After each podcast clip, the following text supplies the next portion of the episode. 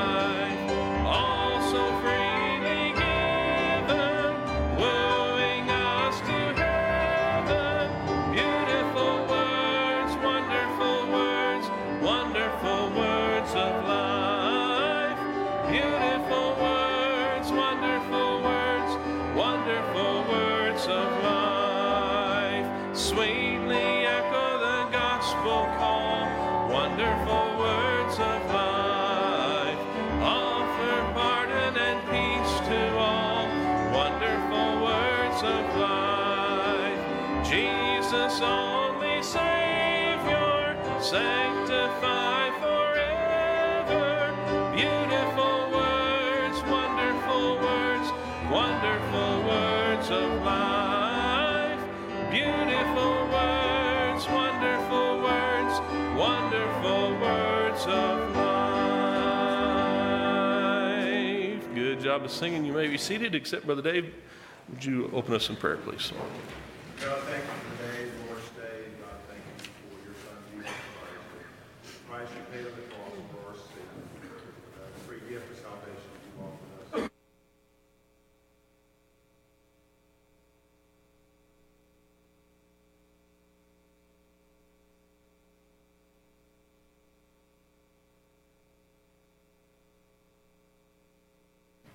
Amen, Pastor. For the annual, welcome back this evening. Good to see everybody. And uh, good morning. And I think what we have? Like seven baptized this morning. Praise the Lord for that. And uh, one tonight. And uh, little Bronx, Brags and uh, it's planning getting baptized tonight. So, all those excited about that, say amen. amen. Yeah, so that'll be after the service as well. So, that's a good day.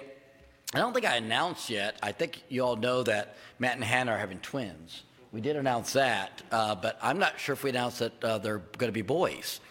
And uh, so we're excited about that. So going to be two more boys, right? Everything's good. One's named John. The other one's named Johnny. And uh, it's great. Already naming them. I mean, it's a wonderful scenario. And, uh, you know, if you say something long enough, loud enough, sometimes it catches on. You know, so amen. So excited for them and all this happening there naturally. And uh, also, uh, wanted to make sure you knew uh, this is this is it tonight. Um, do appreciate you serving at Central Baptist Church in a small way. We're just holding a small banquet this coming Thursday. it, it is catered, so we do need to know tonight. Kids are welcome. So there's a kid ticket, and uh, you can grab that. And we just need to know what to order, of course. So that order will go in tomorrow morning. And uh, so if you're online, we, have mentioned as well. This is how we know if you're listening if you're sick, because if you're like, oh, I miss it, Pastor, I'm like, you don't listen, do you? you know and uh, so, so grab those this will be the last opportunity to do that right after the evening service hopefully you'll uh, be re- remember to do that we'd love to see you there so it won't be real long uh, we'll have a meal, just some encouragement, and uh, uh, just some other things we're doing. So it, will be a fun evening, but uh, we're not doing babysitters, just the whole family together in the Family Life Center. We'll just enjoy that time together like a family meal, is what we're looking at. So I hope you're able to be a part of that. And that is if you're working, um, excuse me. Oh, wow. That's going to be a short sermon. And uh, it's going to be read Galatians, and thank you for coming. And uh, but yeah, if you work and serve in a ministry, we appreciate it, and uh, just uh, hope you'll join us for that. So keep that in mind if you would.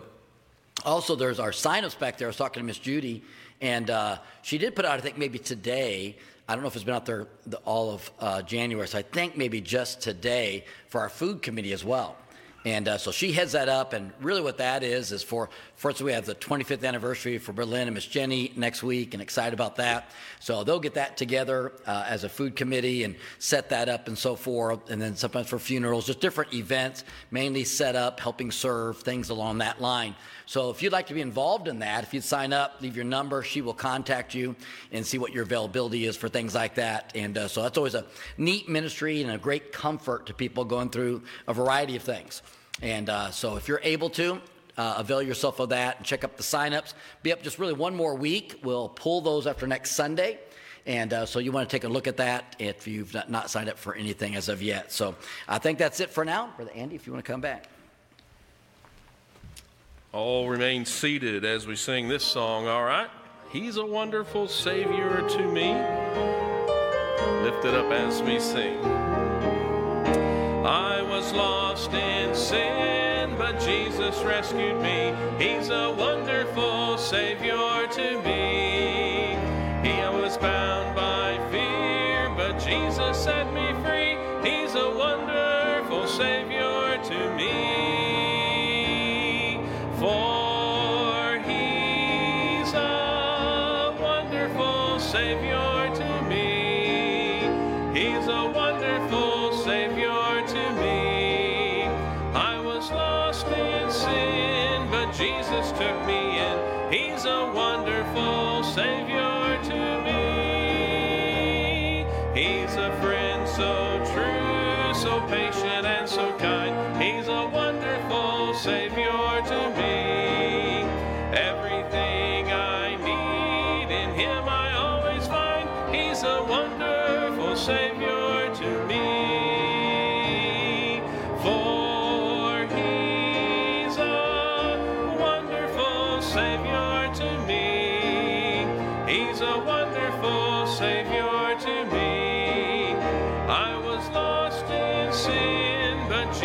took me in. He's a wonderful Savior to me. He is always near to comfort and to cheer. He's a wonderful Savior to me. He forgives my sins. He dries my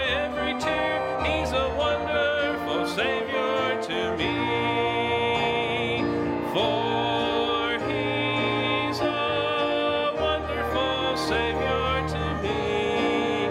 He's a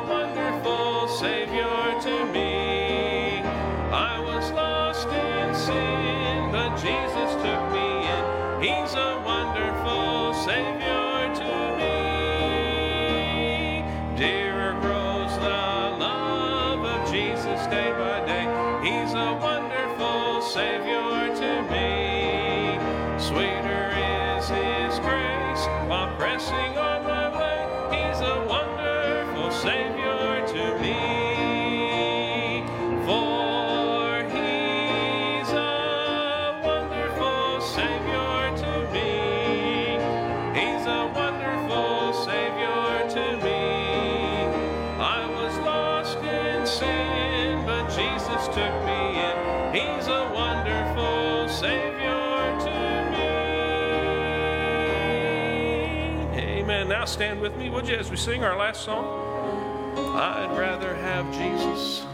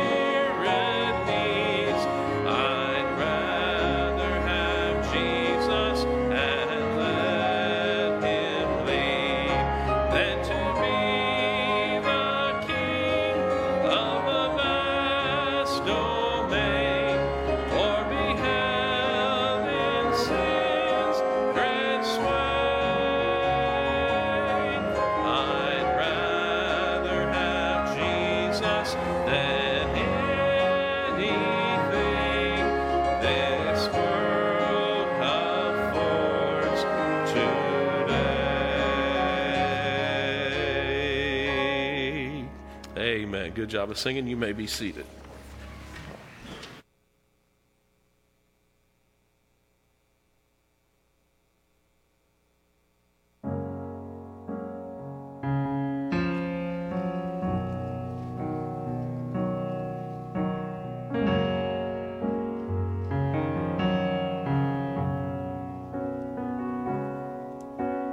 broken from the journey. struggle to see His hand at work in me. In the middle of confusion, my doubts and delusion, I wonder if God is even listening.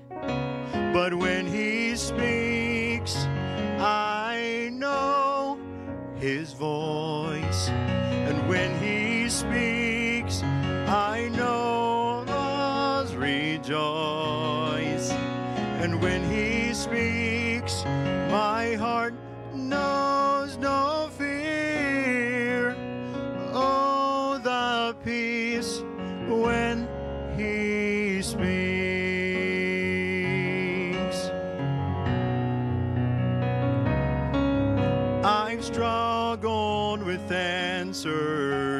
Sea of trouble, drowning in the waves of the ocean tide. In my desperate situation and present complications, I look for a safe place to run and hide. But when he speaks, I When he speaks, my soul does rejoice. And when he speaks, my heart knows no fear. Oh, the peace when he speaks. But when he speaks, I know his voice. But when he speaks, my soul does rejoice.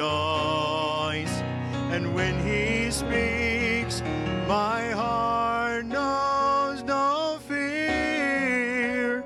Oh, the peace when he speaks.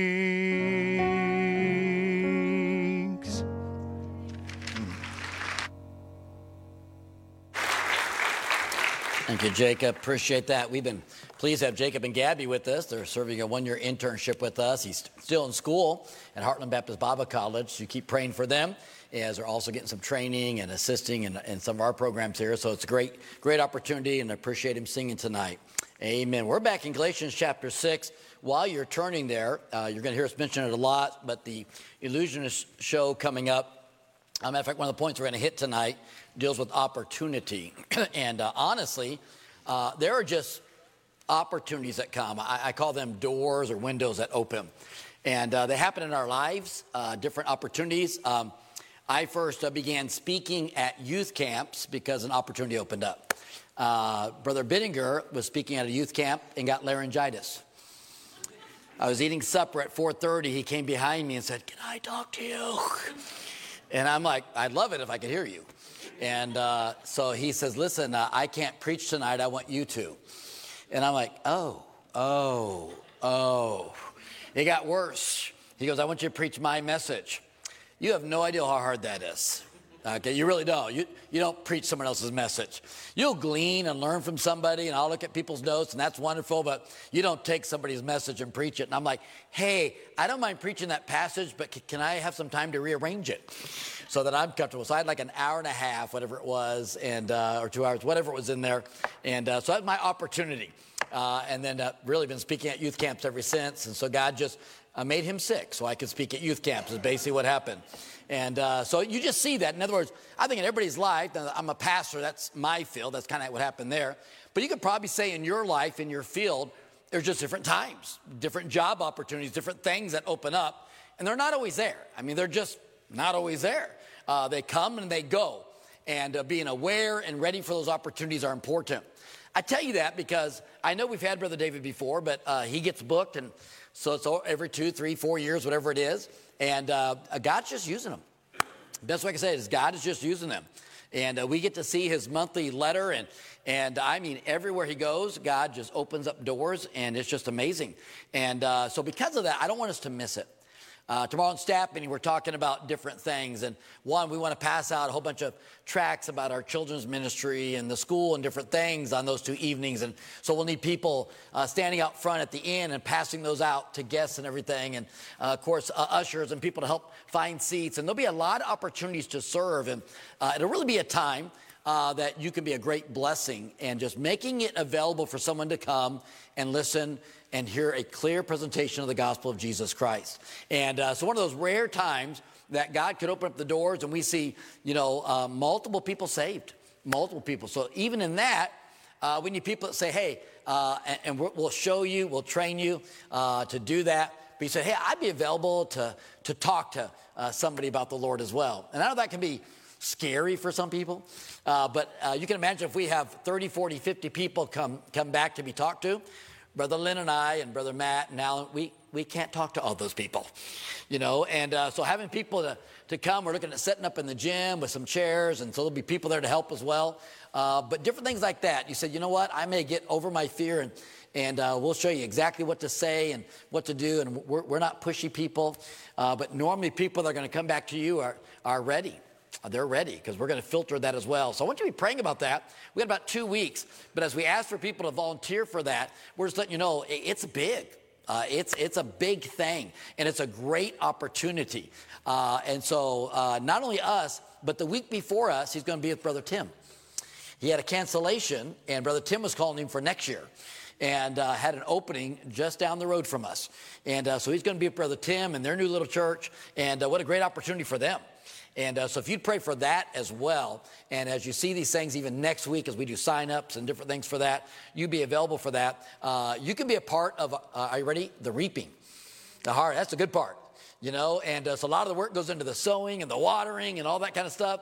And you, you get to actually show up and pick the fruit, you know, which is really nice and say, hey, let me talk to you about something, but all the talk's really done. It's already going to be presented that evening. So it's not like you have to start fresh and say, hey, let me explain everything.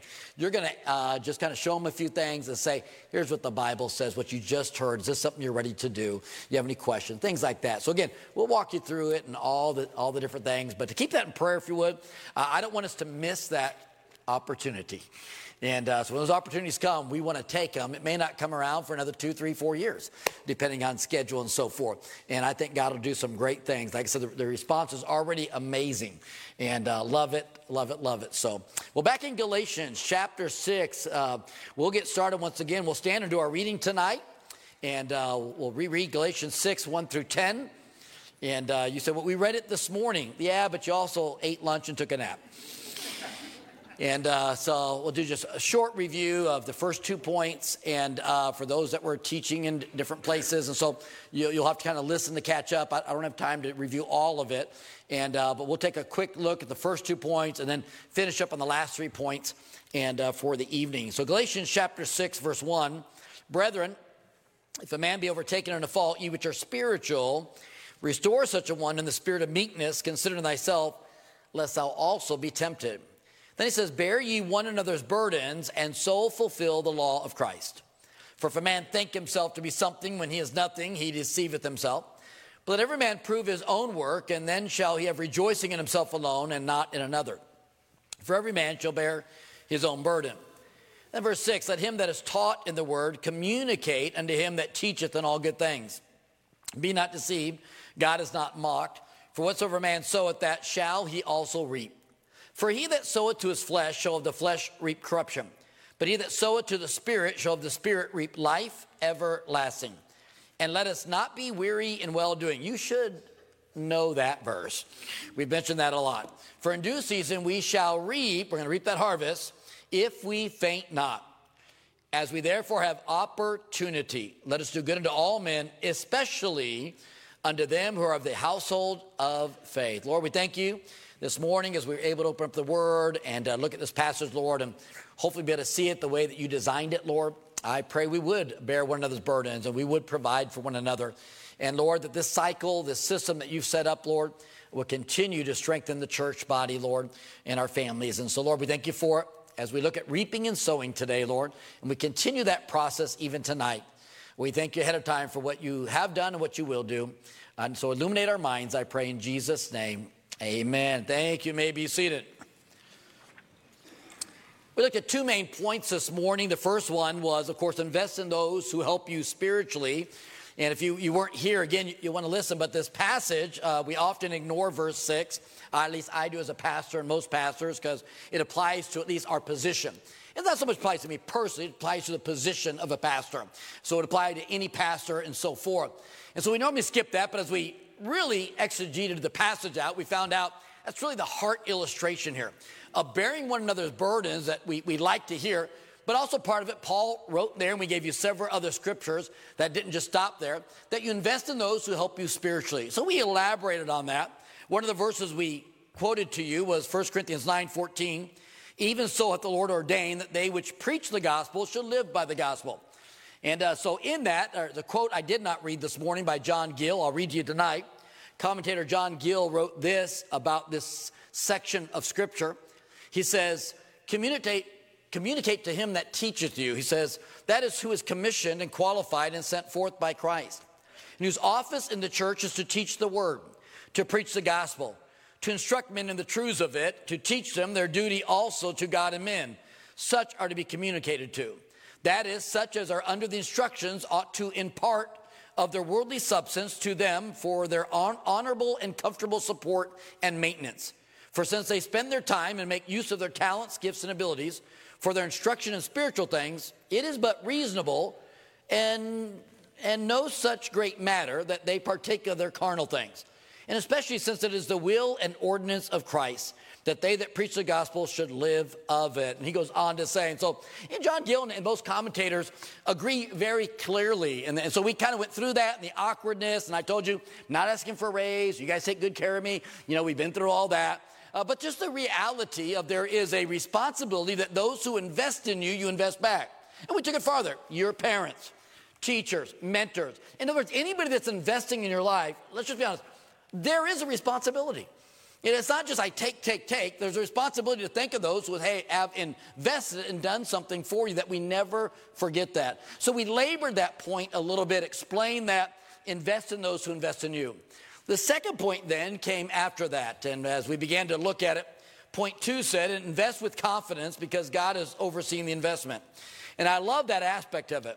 Be not deceived, verse 7, God is not mocked. For whatsoever man soweth, that shall he also reap. And what I like about that is you can invest because here's what God's in control. And he's the one who says he's going to bring back to you what you put into it. And of course, we gave a lot of verses. And again, we don't have time to go all the way through that. But it's a universal principle that happens every time. What you put in is what you get back. I love the story. My dad uh, got the family a book uh, years ago, maybe a decade ago. It's a good book called The Grand Weaver. In there was a particular story that I like if you've read that book. Uh, but, but a young man that was on a, a Navy ship and, and in war, and he was manning a gun, and that gun got hit and it blew him off the ship. Uh, well, of course, since they were out in the battlefield and in the battle, he had his life vest on. And uh, so he's in the water for about four hours before he was picked up. His legs were wounded, but they patched him up and they put him back on the Astoria, which is the ship he was blown off of. While he was there and it was badly damaged, the captain tried to kind of take it and ground it, uh, didn't work and began to sink. As a matter of fact, they lost a lot of men uh, on that ship. Only about 500 survived. He was then picked up on another ship and brought to another base where they was taken care of. And finally, because of that and his injuries, he was sent back to the States, uh, really for recovery. And in there, he noticed uh, he had time on the plane, he had time in, in, in the hospital, and uh, he had mentioned because twice, I don't know if I explained it, but twice he ended up in the water for different lengths of time. Uh, of course, the first time he was blown off the ship, and the second time, when that same ship, uh, they tried to run ashore, didn't work, and it sank. So he ends up in the water for multiple hours, multiple times. And uh, so while he's going back, I love it. He begins to look at his life vest. And he's looking at it and he memorizes everything about it, but there's a number there. And as the story goes, that number, he just didn't forget it. And he got home and he began telling his mom the story and how he was rescued and everything. And he began to tell her how much he loved this life vest and the importance of it. And then he mentions this number. And he was very curious about the number and asked his mom to research it for him. And uh, the reason he asked her, because his mom worked at the same company that produced the life vest. And she said, Well, that's a very specific number that inspectors, whoever inspects that life vest, has to put their number on it saying, This thing works. And she said, What's the number? I'll go find out who it is so that you can thank them. He gave her the number and she said, That's my number.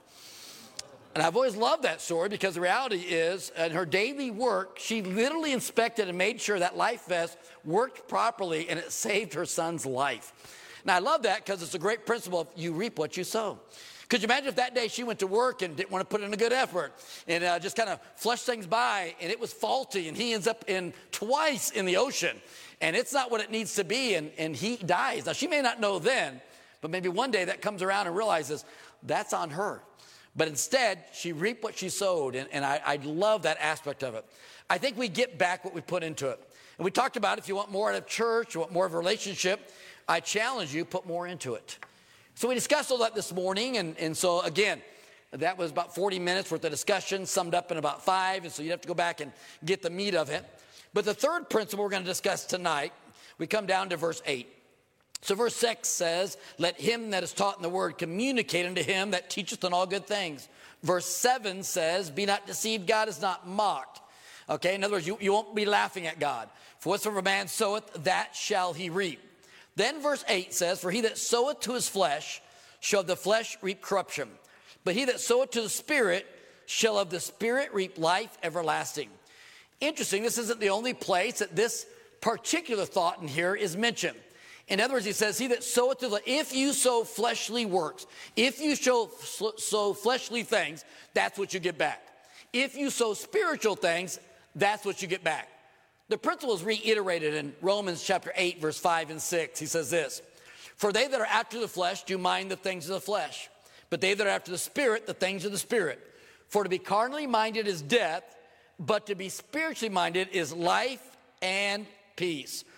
He goes on to say this in 1 Corinthians 3 Now, if any man build upon this foundation gold, silver, precious stones, wood, hay, stubble, every man's work shall be made manifest. For the day shall declare it, because it shall be revealed by fire. And the fire shall try every man's work of what sort it is. If any man's work abide, which he hath built thereupon, he shall receive a reward. So, in other words, when you put these verses together, here's Paul's thought process. Uh, whatever you put in is whatever you get back, which means if you build something fleshly, and if you produce and work mainly in a fleshly realm, then all you're going to get back is something, are you ready, ready? Temporal. You get fleshly things back. I mean, so, so you work in a fleshly world, you get fleshly rewards. So I go to work, I get a paycheck. That is a fleshly, carnal, temporal reward that I get to pay my rent and do my utilities, uh, to buy a car, to buy food. It's not that it's sinful, it's not that it's wrong. That's not the connotation. It's not that those things are bad things, so, so don't take it that way. He's saying that the natural thing is if I sow into the flesh, I get fleshly things back. But the real riches, as we read in 1 Corinthians 3, the real riches, the gold, the silver, we'd say, the precious things, that comes a different way. So if my life is spent doing temporal things that maybe it's just for me and my motive is just for me, at the end time in 1 Corinthians 3, when I stand before Christ, what I get in return, wait, wait, I reap what I sow. What I get in return is what I put out. So if I live my life for me and I live 80 years, well, wait, the average life in America, what, 85, 86 now? So I live 85 years old. I pass away at 85. I live my life for me. I've acquired temporal things for me. And as we know, when I pass away, uh, the kids get it, somebody else gets it, uh, or it burns up. Uh, that, that's what I get. And I get to heaven, I stand before Christ, and what I don't get is these wonderful riches and these eternal riches and blessings. Are ready? That last for eternity. What, what I don't get is the things that don't just last here. But wait a minute, wait a minute. Are the things that continue on in another life that we all are not just hoping on, but we believe in it. Hey, I don't believe our life is just in Ponca City, Oklahoma. No, I don't believe that's all life is. I believe in heaven. And I believe in mansions. And I believe in, in a new world that God's going to. No, no, I believe that. And God says right now, I'm preparing for that. And my temporal things I'm going to use right now, and it's fine, and I have to do that to live.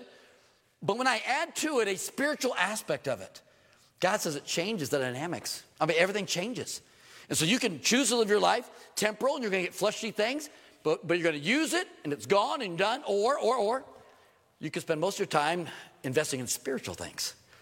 I mean, things that matter. No, no, helping people find Jesus. Doing things in the name of the Lord Jesus Christ. Does not Matthew say, if I give a cup of water in the name of the Lord and my motive is for him, mm, I get a reward? No, no, stop thinking about not living for me, living for him. Now, as Christian, no, wait, did you get this? You know, we live in a culture that lives for us. Um, the selfishness that abounds in our culture is overwhelming. Uh, most of us, we live at what's good for me and what do I want and, and what do I deserve. And that's kind of our life. And we've forgotten biblical principles that say, no, no, no, no. There's more to life than that. Matter of fact, the Bible says that I have fleshly and I have spiritual. And if you want spiritual, and I mentioned it this morning, guess what? You got to plant spiritual. And I tell you what, you want to plant a lot of spiritual because that's what the eternal stuff is. Uh, why do we tell you to read your Bible and pray and get into the Word? No, wait, wait. Because we're trying to build spiritual things. But too often, what happens is we spend our life planting fields. We're going to go to agricultural term now fields and things that are not good. And whenever I get to this passage, I always like to explain uh, the biblical philosophy of this and try to help you to see this. So, allow me to kind of give you an illustration. Some of you have been saved for a short time. A short time, maybe five years, 10 years. In the realm of salvation, that's short. That's not real long. Uh, some of you have been saved just a very short time. Some of you got saved older in life. Just out of curiosity, how many of you were over 20 when you accepted Jesus Christ, your Lord and Savior? That's, that's actually rare. I don't know if you know, 85% of the people get saved before the age of 21. 85%. Some people put that at the age of 18. That means the majority of people get saved before that. So if you got saved over that, you ought to thank Jesus. You're in the 15% bracket. In that, if you're over 20 years old, I'm saying by that time, some of you have made some horrible mistakes. Good news is it's not testimony time. No, we're not going to parade you up here and you tell us your sordid lifestyle uh, before you found Jesus Christ. We're not interested. But some of you have that. Some of you have a horrific background.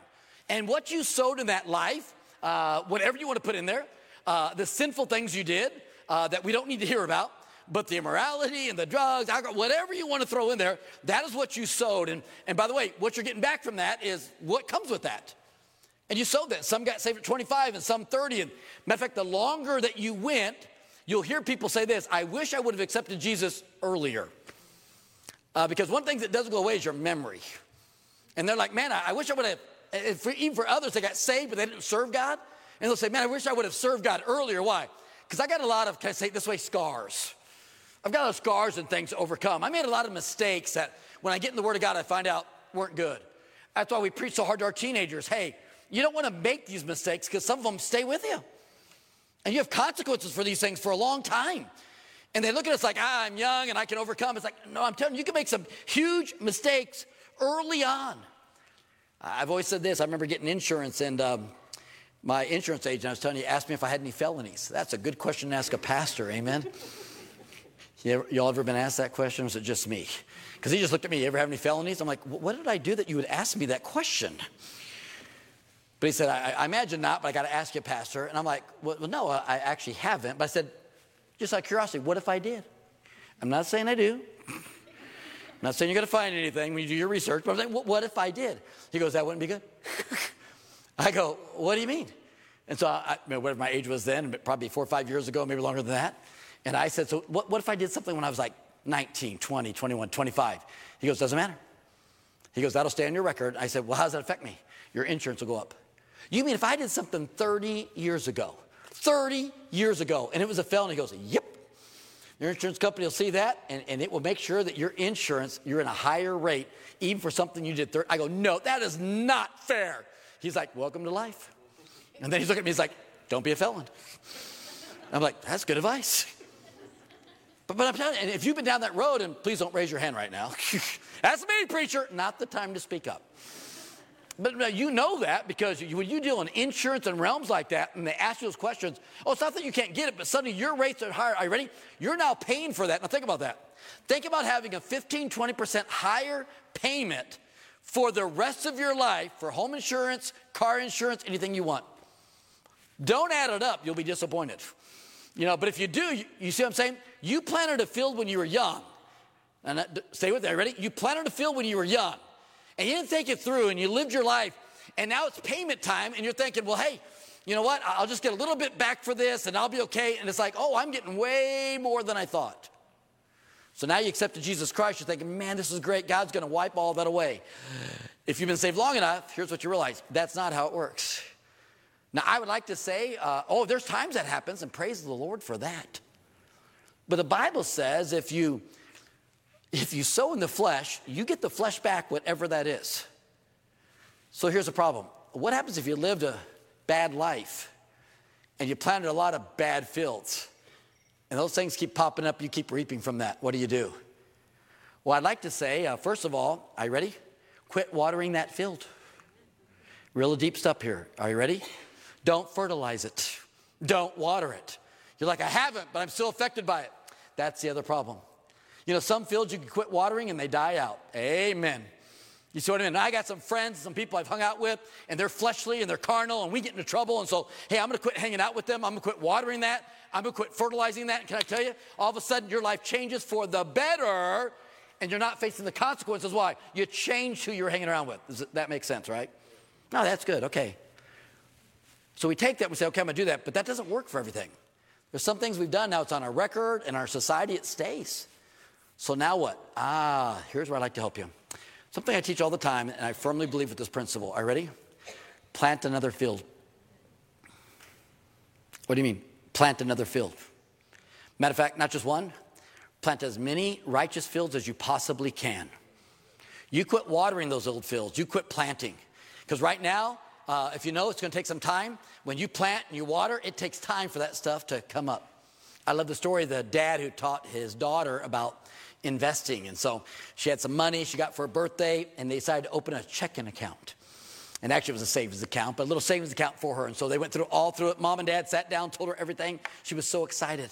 You're going to put the money in the bank, you get interest from that. And as you get older, you're going to have more money uh, because interest comes. And she's like, man, this is a great principle.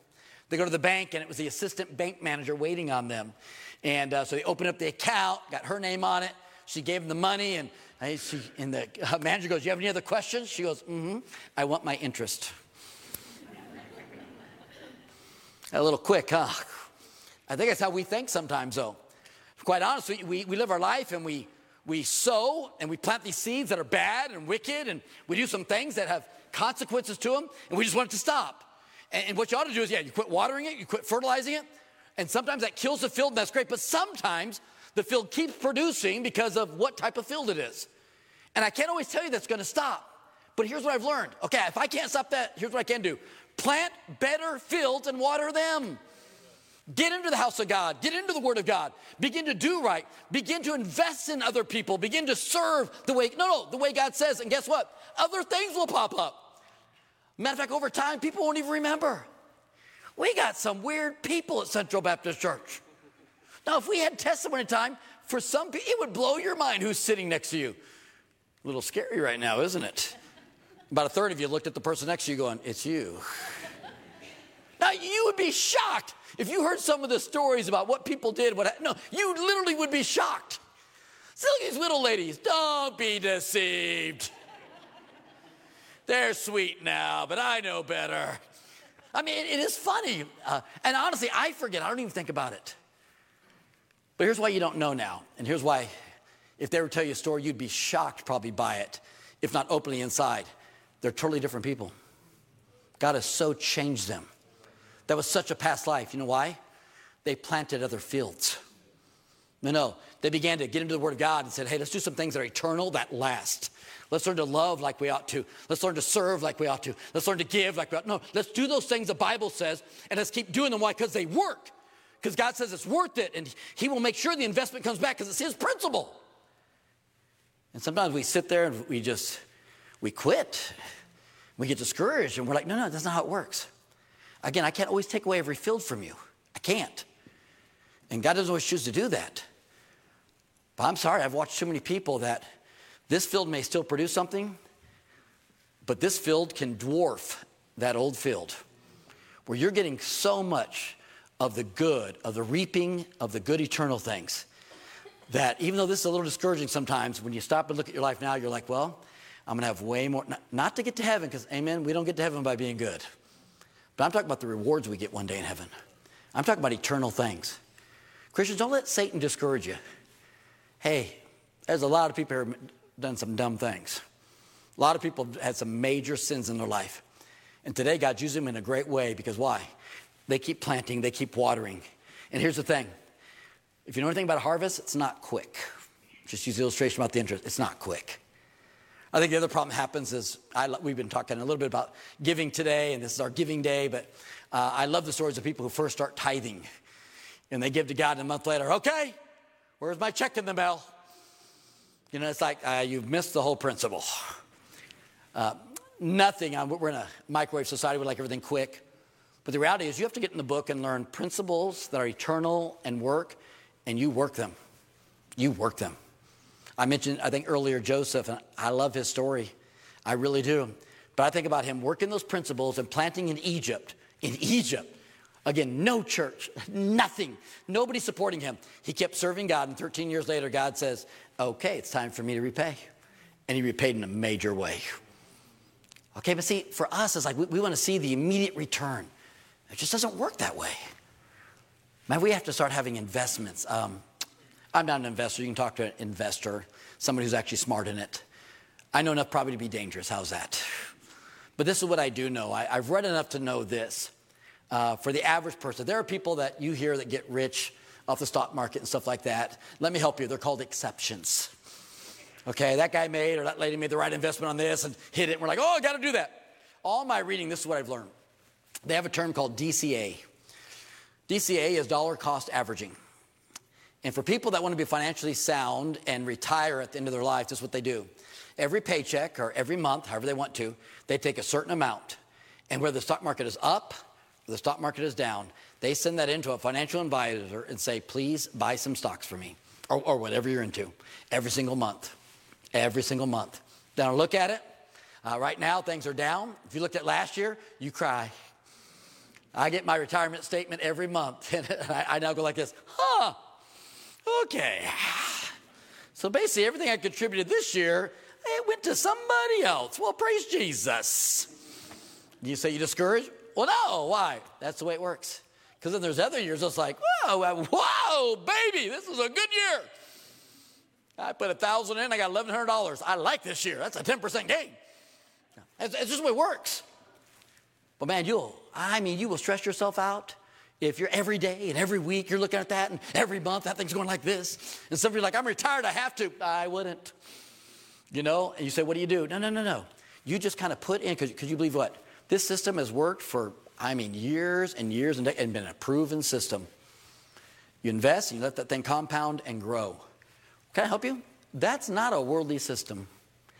That was developed by Almighty God. And the world system doesn't always work, can I tell you? God's always does. One day that system may not work. That man's may not, but I can tell you, God's system never shuts down. Never.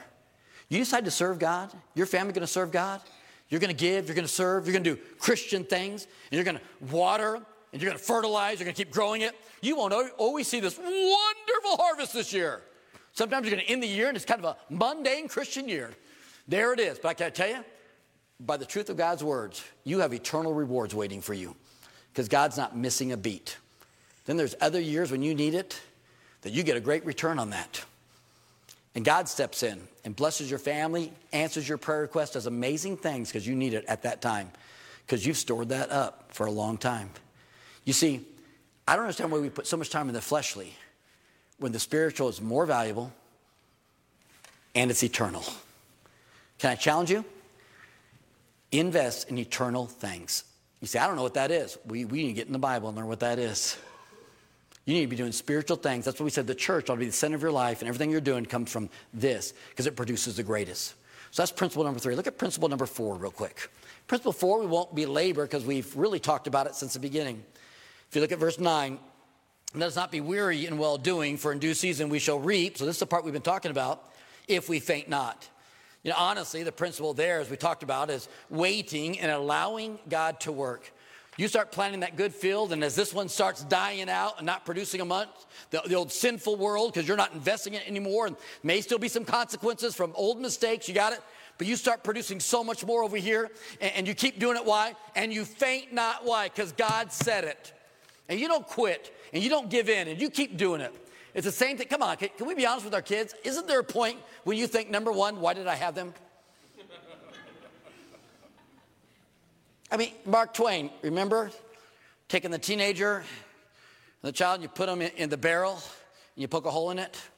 And what was it like when they're a teenager or 18, you plug the hole? You know, there's times, don't you stop and go, I get that. Yeah, you know, most of us could probably look back at our children's lives, and there was probably a time there you wonder, are they going to make it? I mean, I, oh man. And whatever the, whatever the struggle was, there's that time, and you're like, ah, I, I'll counsel parents all the time. What do I do? Just keep doing what is right. I mean, keep doing what's right. You say, yeah, how, how do I do that? No, no. You keep doing what the Bible says. Why? It works. Usually at those times, we're going to find something new. You know, so we research it, we're doing what is right, and uh, we're disciplined properly, and we pray properly, and we've got them in church, and we're being an example. But man, they're on this, they, they got this crazy thought process, and they're getting a little rebellious, and like, what do I do? Keep doing right. There's a lot of them sitting here right now that went through that stage and came out of it, serving God and doing wonderful. Doing wonderful. But the worst thing a parent will do is you're going to change your strategy in the middle of it. You don't change your strategy. You keep doing what is right. You have the strategy because it's right, it's from God, it works. Can I apply that to a marriage? Don't quit. Don't quit. Sometimes there's tough roads in marriage. What do they call it? The seven year itch? That's a weird term. Yeah, and I don't know what the other ones are 10, 15, 20, 25, I don't know. But you go through seasons. And, and I'm always amazed when people break up after 25 years of marriage. That blows my mind. What, are we at? 37 now, going to 38. We're going to be 38 this year. She's not going anywhere. I will follow her everywhere. Do you know what kind of investment I have in that woman? Are you kidding me? I am not wasting that right now. But you think about that. I always think about that 25 years of marriage or whatever it is, and now the kids are grown and they're, they're in college, and, and now, now the good stuff comes the grandkids. And another adults, who get to enjoy adult conversation, have good times together and everything, and the fun of the whole family getting together. And it's not awkward because mom and dad broke up. And seriously, and so instead of Christmas being at one house, it's like, we got to split it now. Why? Well, some of you are living that. You know what it's like. You, are split up, and it's like it's awkwardness, and don't say this, and you got this new spouse and this new person dating, and, and now their kids and everything. And, and, and I'm going to speak for you because you're not allowed to. It's a pain. How do you know? I counsel you. And no one comes in going, Preacher, this is the best thing ever. Woo, I'm telling you what, what our parents did to us, oh man, so good. No, no, no, I'm just, I'm just telling you how this works. And I'm looking at this and going, hey, we worked hard and now it's difficult and it's tough and we're going through a tough patch. Yeah, most people do. What do you do? The principle, you reap what you sow. You keep going through it. Why? Because I trust Jesus. I trust him with my family my spouse, in his church. No, no, wait. The principle is true. Here's the problem. Are you ready? Don't quit. We quit before we get the good stuff. Put all this time in, you're just right there. I mean, you're right there. And you're like, that's it. I'm throwing in the towel. And I'm like, that is Satan talking to you. And can I tell you? You're about to miss the best stuff. You're about to cause yourself the greatest pain you could ever imagine you'll miss the greatest reward you could ever imagine because you lost sight. And now you're planting the wrong field. And you're going to water that field, and it's not going to be good. The last thing comes, of course, in verse 10. As we have, therefore, and I already mentioned, opportunity. In this principle, there's opportunities that come. Let us do good unto all men, especially unto them who are the household of faith. We don't always have an opportunity. Matter of fact, um, I preached on this before. I preached on just this passage on opportunity, dealing with bearing one another's burdens. Opportunity comes in multiple forms. For instance, I can't save the world. Are you ready? I do not have, you guys pay me well, but I don't have enough money to feed the whole world. How's that? I mean, you could hear stories now because of social media that you really never knew about. And you could say, man, what's my responsibility? Well, hey, I, I can't go save India or, you know, China or whatever it is. And help all these. I, I can't. That's not the opportunity given to me. My opportunity has been given to me in Ponca City, Oklahoma, Central Baptist Church, in this community, my neighborhood, my family. And there'll be opportunities and responsibilities that are going to come our way. The Bible tells me that I'm supposed to bear the burden of those people around me and what? And the opportunity that I have. What are those opportunities? I don't know. Well, you're the preacher. Yeah. All I know is you'll know when they come. They come at different times. Uh, luckily, I was preaching this message, and God gave me an opportunity today. I'm so proud of myself. Driving down the street, my neighbor's trunk was open. So I got to do the good deed for the day. Walked down the street in my suit and freaked them out. rang the doorbell, and they were afraid to come there. I could hear them at the door. They're like, Who is that guy? And finally, someone says, What do you want? I, I really just like that. And I'm like, Hey, your trunk's open. Immediately they open the door. What? Yeah, hey, your trunk's open. The husband's like, Ah, honey, you left the trunk open. Thanks for throwing her under the bus. Uh, but uh, that's silly. Nothing. Don't expect big rewards for that one. But all of a sudden, I'm there and I'm like, oh, you know what? And I drove by, went to the house, and my thought is, bummer, someone left their trunk open. and it's like the Holy Spirit saying, and what, was, what if that was your trunk? Ah, I got to go back. so I get in my car, I walk down the street, knock on the door. What I'm saying? Well, that's a silly little thing. But can I tell you, that was an opportunity. I'm not saying that. It's not a pat on the back. It's, just, it's a simple little thing. I'm telling you that because I didn't plan that in my day today. I didn't think, in order to plant a good field today, I will go close a trunk. that will happen about 12:30. No, uh, who knew? You have no idea what it will be. Here's what I know. God will bring things into your path that you can take care of. You have the ability. You have the ability to take care of it. And it's crossing your path because God wants you to. When He does, are you ready? Take the opportunity. The eternal rewards that come with that uh, for instance, don't you love in Hebrews where it says you may entertain angels unaware? I love that story. Preacher, you believe that? Actually, heard some cool stories about that, to be quite honest with you. I've actually talked to people who believe they've run into angels unaware, people that have pulled them out of wrecks, situations, and when they mention it, everyone around says, There was nobody here. There was nobody. And they're like, Oh, no, no, this person, and they're explaining they're like, No, ma'am, you're just delusional from the wreck. It's like, Oh, no, I'm not. You know, God sent an angel. Other people that have passed by. No, no, I still believe that. That's a New Testament thing, in case you're wondering. That's a cool one. Angels unaware. You never know. God says, you just do what I tell you to do, and there may be times I intersect you with something. Intersect you with something or someone, and uh, that you know not of, that's going to be a blessing to you. There's people that may change your life, be a blessing to you, just because you're doing the Christian thing, whatever that might be. So I'm not here to tell you what it is. Here's what I do know: is these principles work. And the Bible says as Christians, we're going to reap what we sow. And that's, we usually take that as a negative, but can I tell you, it's designed as a positive. It's not designed as a negative. Oh, it's a warning if we don't follow it. But it's designed to this. That means this. You can change whatever's happening in your life right now. Plant a new field. Invest in those who invest in you. Take the opportunities God gives you. Bear one another's burdens. Understand that what you're doing comes from the Lord and He'll reward you in due time because it's worth it. It is worth it. So, church, I want to encourage you keep doing what you're doing, keep investing in spiritual things, keep going forward, and don't quit. One day we'll stand before God and have a wonderful Bema seat judgment.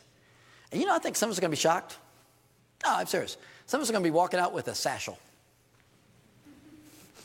Then we're going to be following people sitting right next to you, going, Hey, is that U-Haul ready? Beep, beep, beep, beep. They load up all those rewards. And they drive by, and you're like, Dwayne Benford? no way. Yeah, I, I think you'll be shocked because they kept planning for eternal things over and over and over, over and over and over. And now they don't just get to enjoy it for a little bit, but for eternity. And they were blessed here and they're blessed there. That's what I want for you. Amen. Let's stand. Lord, we come to you now, Lord. We thank you for your word, the great truth, Lord. As we end today, Lord, understanding and thanking you for reaping and sowing. Lord, we're so glad you forgive us of our sins. But Lord, we often know that there's still consequences for sins, Lord, that come our way. And sometimes that can be so discouraging for some people. Lord, I pray they would determine in their heart, even now, Lord, to plant new seeds. Lord, to plant in such a way and to plant so much, Lord, that the fruit that abounds from the new fields so overweigh what's from the old fields, Lord almost towards non existent. Lord, help us to continue on this path. Lord, do that which is good and that which is right, Lord. To consider the eternal rather than the temporal. And we thank you for it now in Jesus' name. Amen. We're going to end once again with a time of prayer. If the Lord's spoken to you today, and maybe it's just a renewal to say, Lord, I, I want to plant those good fields and I want to stick to it. And, and Lord, I want to make sure I'm focusing on the eternal more than the temporal, whatever the need might be. You come and we'll close our day out with 159 Jesus, I come.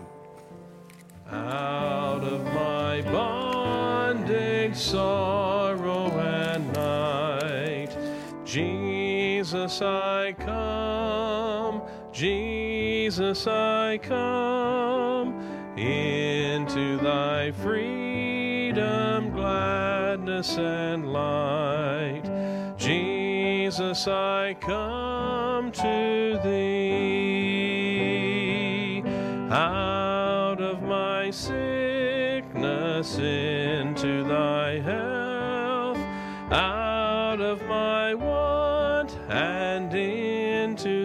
thy wealth, out of my sin and into thyself. Jesus, I come to thee. One more verse.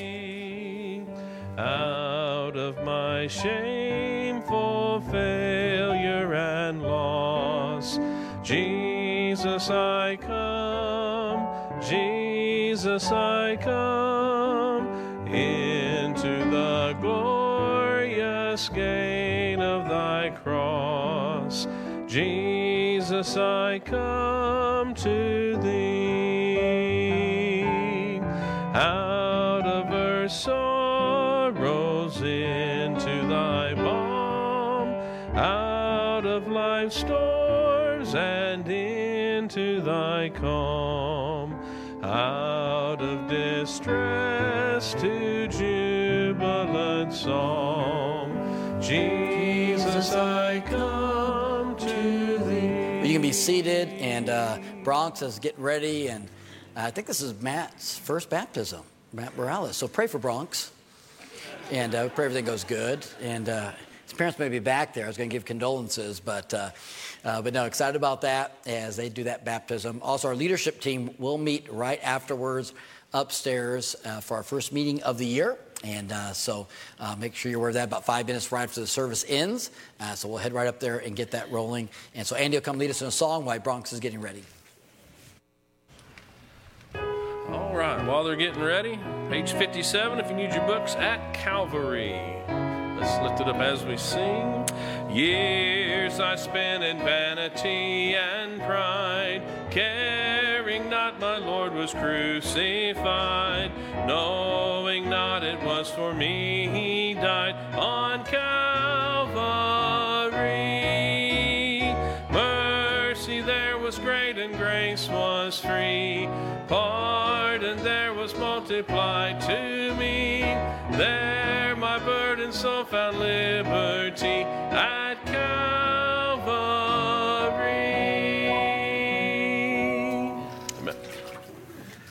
Excited to have Bronx Bragg here to be baptized. Excited to welcome to the church family. So, Bronx, based on your profession of faith, I baptize you in the name of the Father, the Son, and the Holy Ghost. Very good. Buried in likeness of his death, raised to walk in newness of life.